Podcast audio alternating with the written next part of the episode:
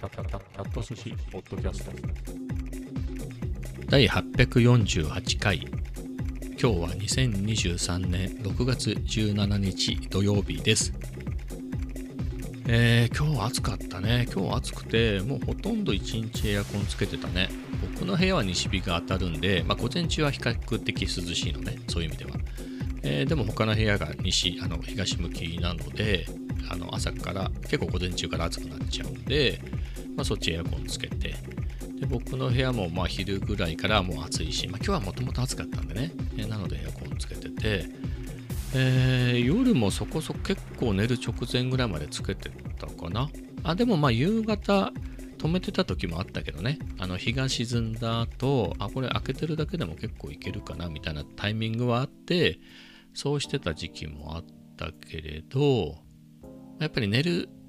みたいな段階になるとちょっとこれ無理だなっていうのであ無理だなっていうのが起きてる間は周りとサーキュレーターでね自分に風当てたりしてまあそれでなんとかいけるかなっていう感じだったんだけれど寝るってなるとさあの寝苦しいじゃない、まあ、それでサーキュレーターつきっぱなしで自分に当てっぱなしっていうのも良くないじゃない。ってなると部屋全体のあの温度を下げとかないとなっていうんで、まあ、寝るまでねまあ、寝るのも遅かったけれど、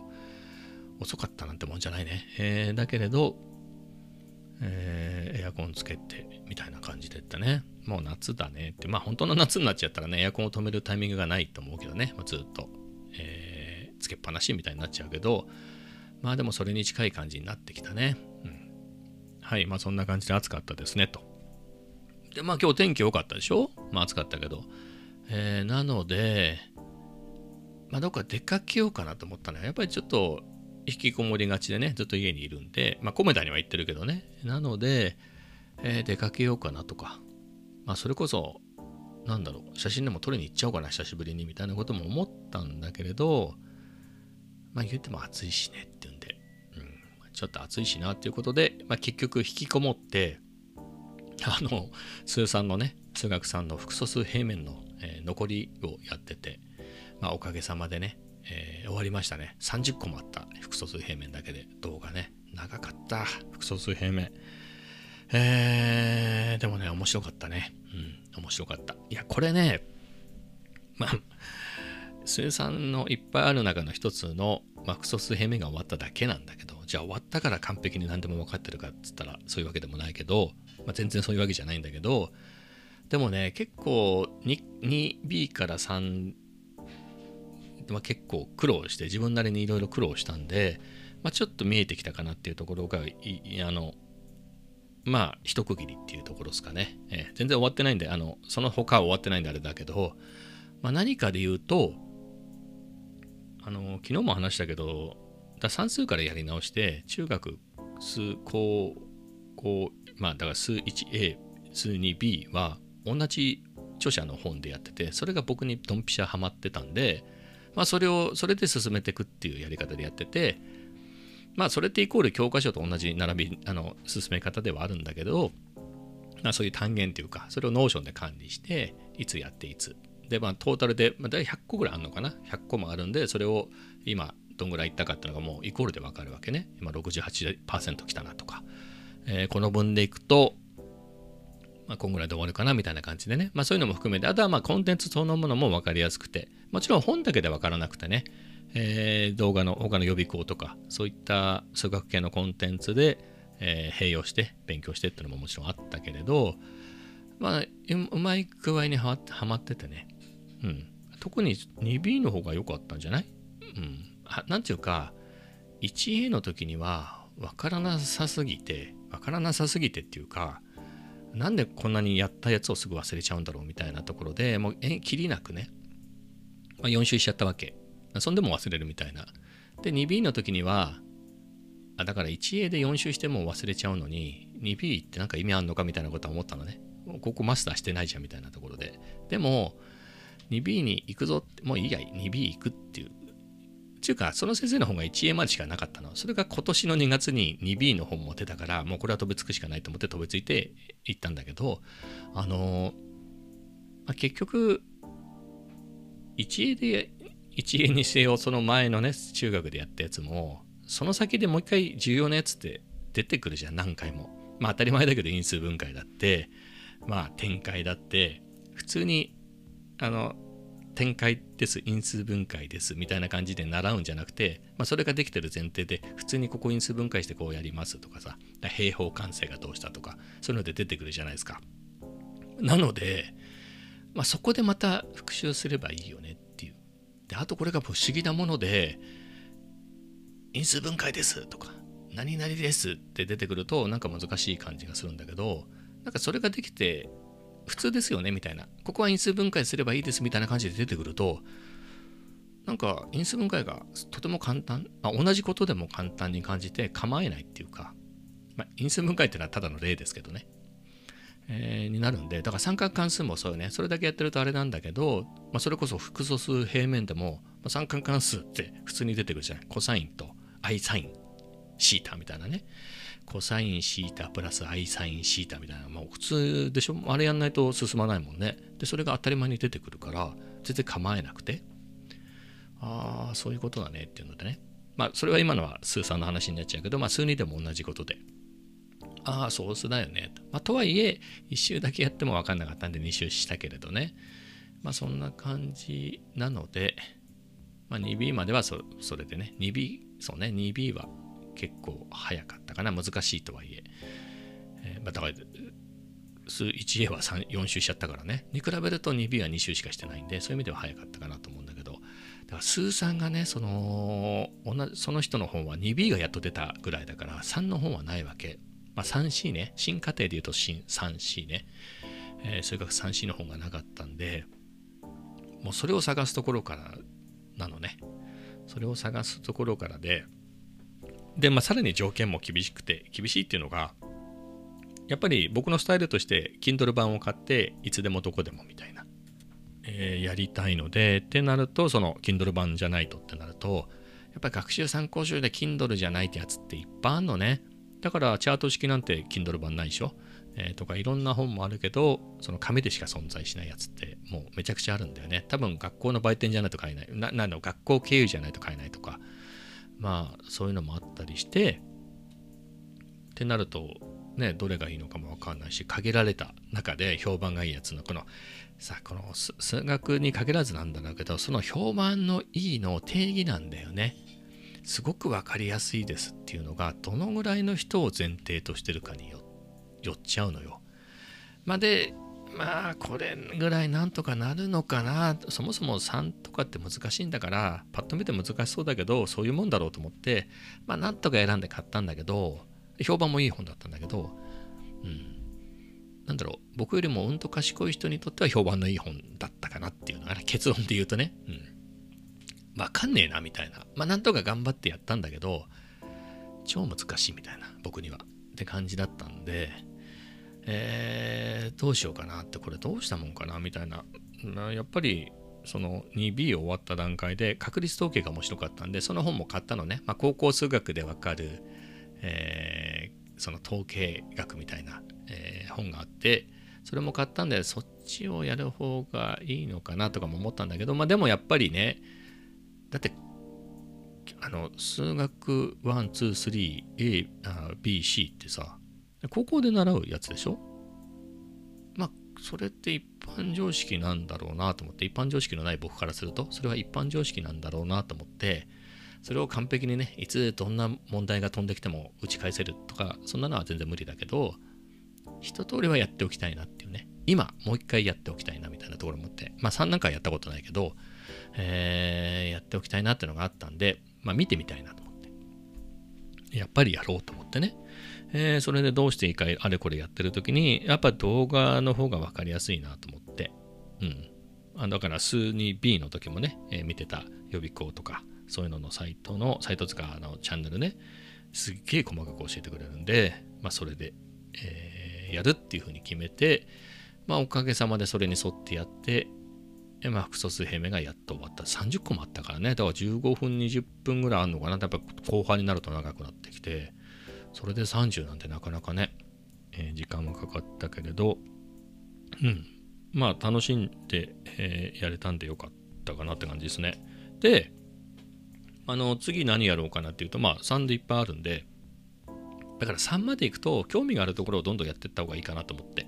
えーというのもあるんだけれどまあそういう意味でどこやろうかなだったんだけれど、まあ、二次曲線もやったんだよね二次曲線も結構あと残り2つぐらいまではやったと思うの。っていうのもほら関数電卓を買ったじゃない。で2個目でグラフ関数電卓を買ったんでそれでその双曲線のグラフとか楕円の方程式でねそれを入れて、えーグラフが書けたりするんで、えーやっぱりビジュアルでわかるからすげえはかどって。二次曲線もそれなりにやったんでだから二次曲線をその残り続き、えーをやるのもいいかなと思ったんですけどあのー順番でいくとベクトルが最初なんだよね。えベクトルって B じゃねえの？みたいなかもしれないけどあのー今新過程新過程っていうのがその内容が変わったのね。内容が変わっててベクトルが前直ちょっと前ね何年か前までは、えー多分2年とか3年前までの過程でいくとベクトルは確かに数 B だったんだけど今ね多分今年の3年生からはあだからそうね。今今年今多分今年3年生になった方。だから去年だと2年生の人からはえっ、とベクトル習ってない。B ではやってない。B からはなくなってて確率統計になってんじゃなかったかな。なんかね入れ替わりで何かが入ってきてなんか追い出されて、えー C に移ってきたっていう話を聞きましたね。そういうわけで僕のそのちょっと前までやってた 2B の本は新課程で作られてるんでね。そのカリキュラムに沿ってやってるんでベクトルがないわけ、えーなので 3C で 3C も買った本の方で言うと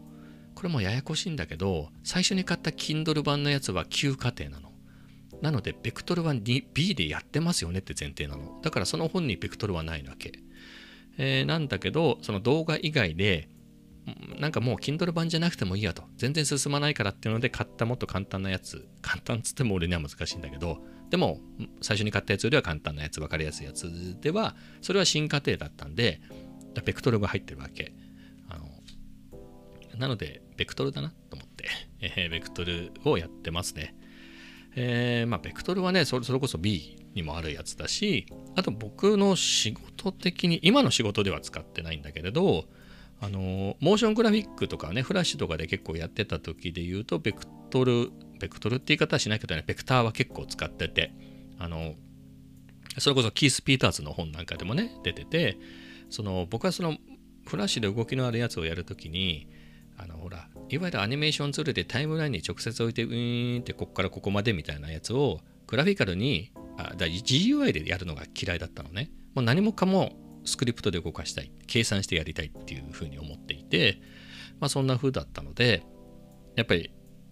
ベクトルねベクターとか出てくるわけ、えーそれで習ってたんでかなり、えーなんだろう拒否感なんつうの？拒否反応みたいなのがベクトルに対してなくて。あとはよくそんなのやったなと思うんですけどだ6年56年前か。ほら AI ブーム？今の AI ブームとは違うよね。今ってチャット GPT とかのあのどんなプロンプト入れてどんなのが返ってくるっていう意味の AI ブームだと思うんだけどその前にねまあ AI と機械学習まあその辺もごっちゃ混ぜの、えーでの AI ブームみたいなのあったじゃない、えーうん、あったって言っちゃっていいよね、まあ、その時って、まあ、 ChatGPT でどうとかってあとは Stable Diffusion でどんな絵を描かせるとかではないからあのじゃあ AI ですって言うと何でしたっけ？アンドリューなんとかさんっていう人のさ有名なほらあ AI の講座あったよね。あれとかみたいな感じでいくとその回帰とかさ重回帰とか、まあ、だから微分変微分、えーあとは行列とかね、えー出てくるじゃない、ままずそれをやってみたいな感じでいくからあの若いなんだろう、え僕も買ったけれどなんだっけえー機械学習のための数学なんとかみたいなちょっとタイトル忘れちゃったけど、えーそんな本とかも買ってもやっぱりそのさっき言ったようなね微分変微分、えー行列とかが出てきて、えーみたいな本ばっかりだったんでそれをね今さ算数ねもう全然数学とかよくわかんないから算数まで遡って3まで来てるからいいんだけどそれよりも前にやってるわけね。うん。そういうのもよく分かんない段階で、えーその本を買ってみてなんとか微分もやって行列もやってやったんだよね、まあ、なので、まあ、その時にベクトル行列も、まあ、機械学習の入門書みたいなところに出てくるところの計算はだから真面目に結構やったのよ。いろんな理系の出身の人とかにこの微分ってどうやんですかとかあの聞いて。つうかねほぼ誰も答えられなかったっていうあれなんだけどみんな忘れちゃってんだね、はい、だったりとか。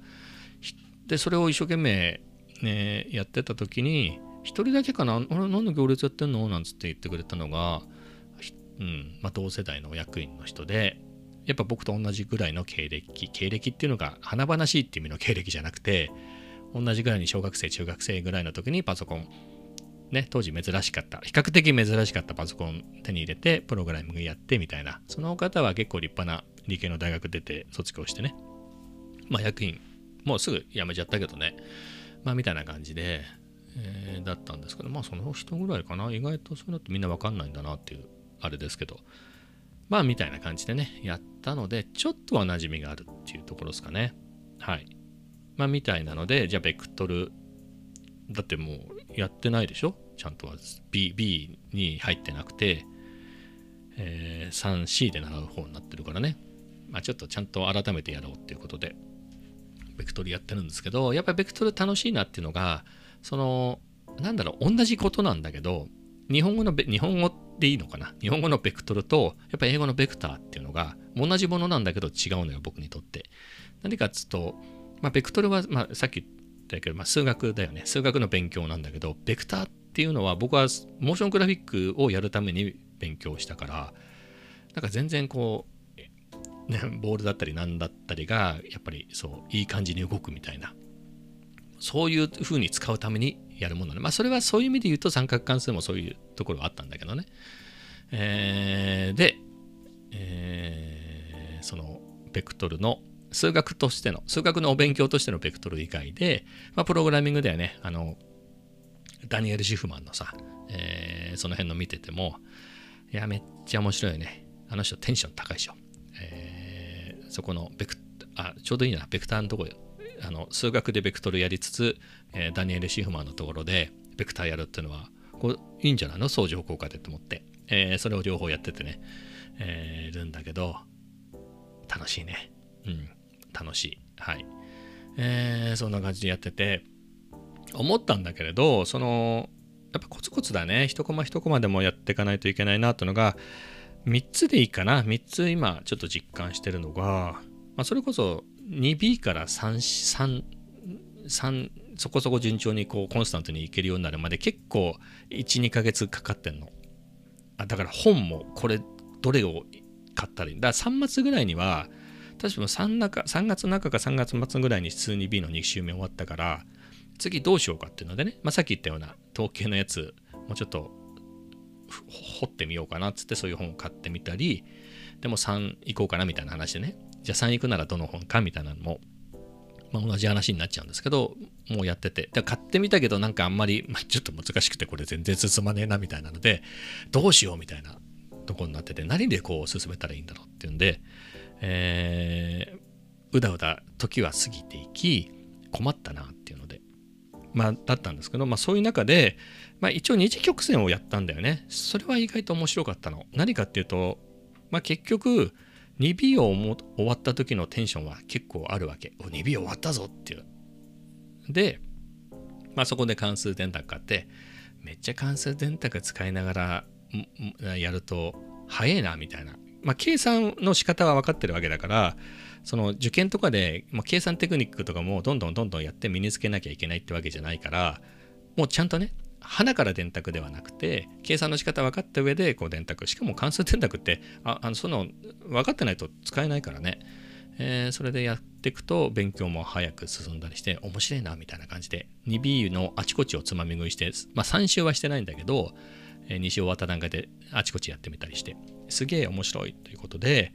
えーもっとやりてえなと。であと3がなかなか進まないよって話をしたんだけど最初に買った本だと順番的に二次曲線、えー複素数平面だったのかな？だったので、えーちょっとこの二次曲線のところでその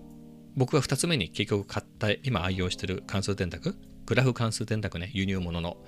これは、まあ、二次曲線のグラフも書けるしでその勉強しててもさっぱりわかんないやつもそういう実際自分で入れたね、えー値だったり式でそのグラフが書ける目に見えるわけじゃない。まあ式も目に見えるんだけどまあなんつうかグラフの形で見えたりするからよりわかんのかなと思ってね。で買ったら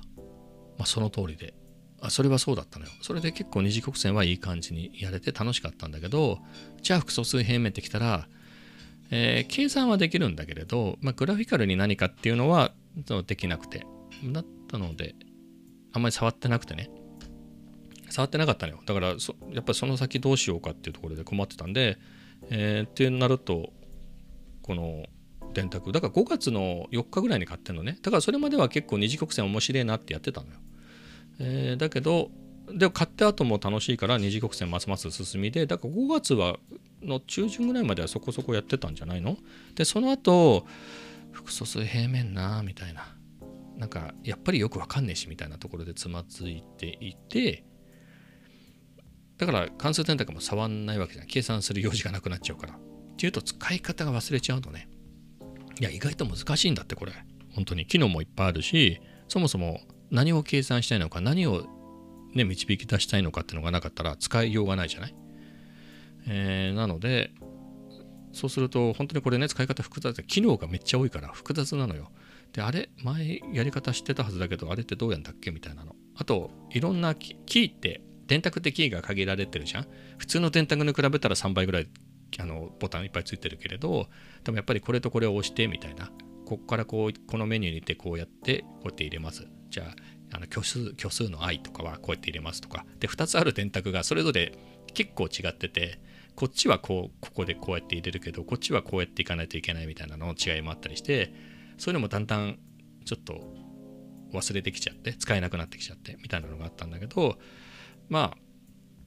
今ねその複素数やっと終わったけどそんな感じで毎日毎日いくつも何個もやっていくと、まあ、やっぱり電卓使って計算もしたりするから、まあ、手で計算するんだけどあ電卓でこうやるとこれで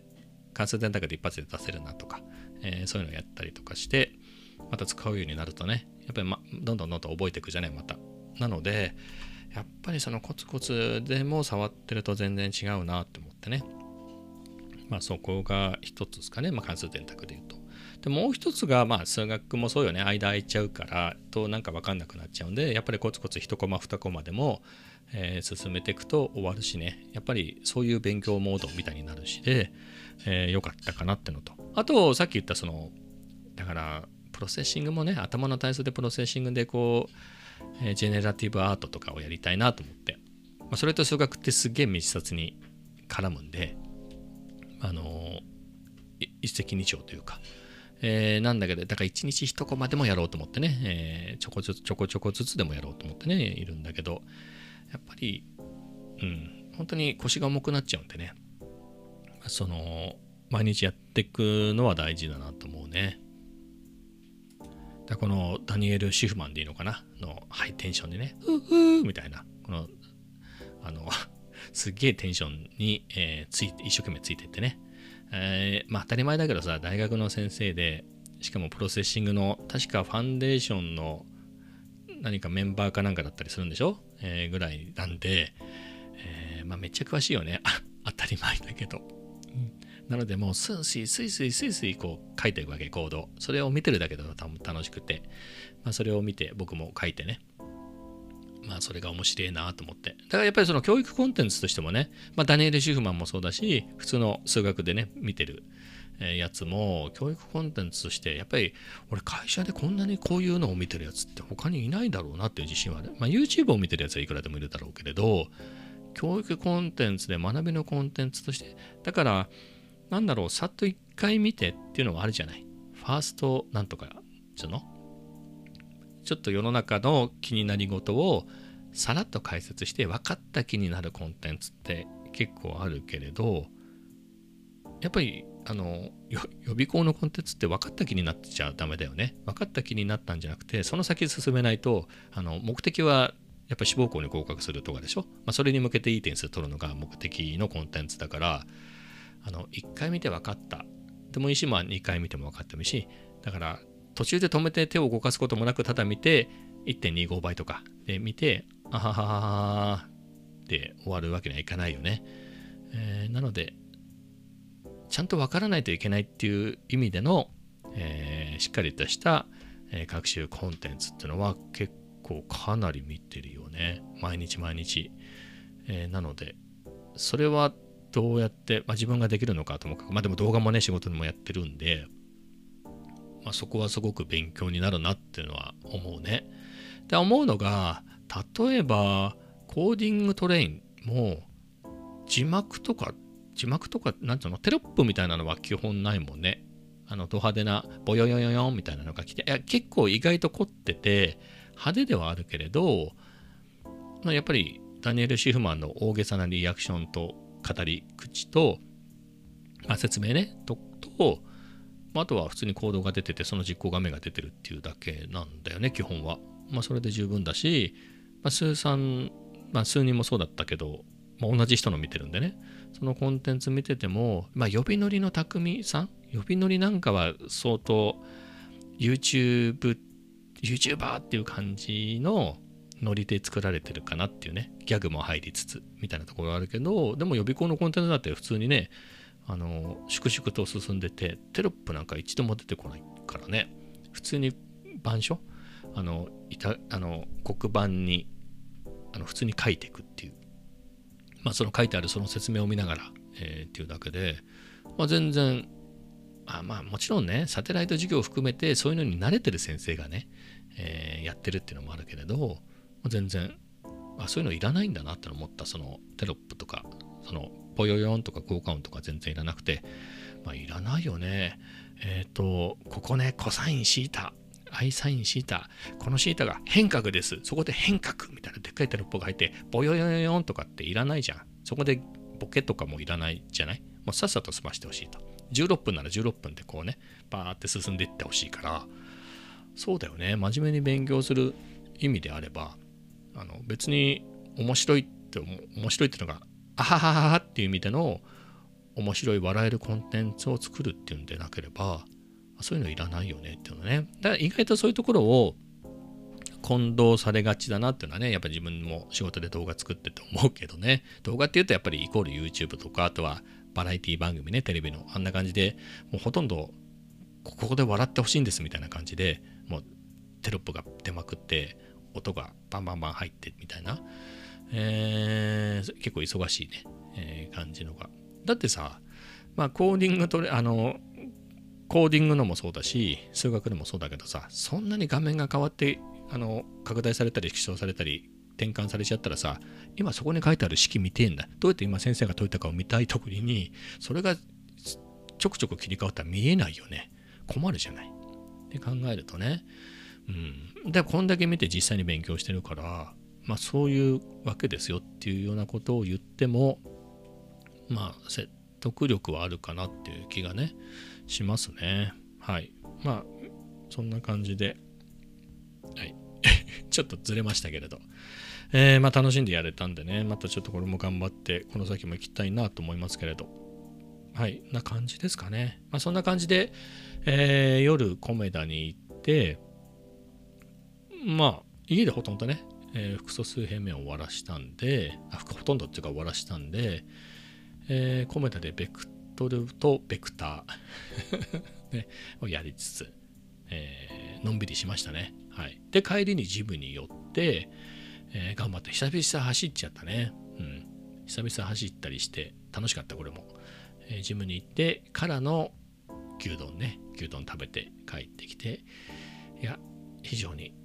一日だったね。どこに行ったっていうわけでもね。まあ行ったのは行ったよね。コメダとジムと、えーイオンに行ったんでまあ行ったといえば行ったんだけどあ牛丼屋とイオンね。あいまあ楽しかったです。非常にいい週末を送れたかなと思うんでね、えー明日は日曜日ですけれどまあこんな感じでしょうね。明日もっと暑いんでしょ？って考えるとまあでもね久々柏ぐらい出てもいいのかなとも思うんだけどね。うん。まあいざその時になって暑いとまあ涼しくなってからでもいいかなと。そうなるともう暗いしコメダでいいかなみたいな、え感じになるような気もしますが。はいそんな感じですね。まあいろいろ話したいこともなくはないんですけれどもう30分なんでこんな感じですかね。でもこういうのね次の明日に撮ってこうっていうのはね意外とあれなんだよね。撮っとかずにそのまま喋っちゃった方がいいのが僕の経験則なんだけどまあいいやっていうことで。喋んねえのかよみたいな、えー今日はねこの辺で終わりたいと思います。それではまた明日。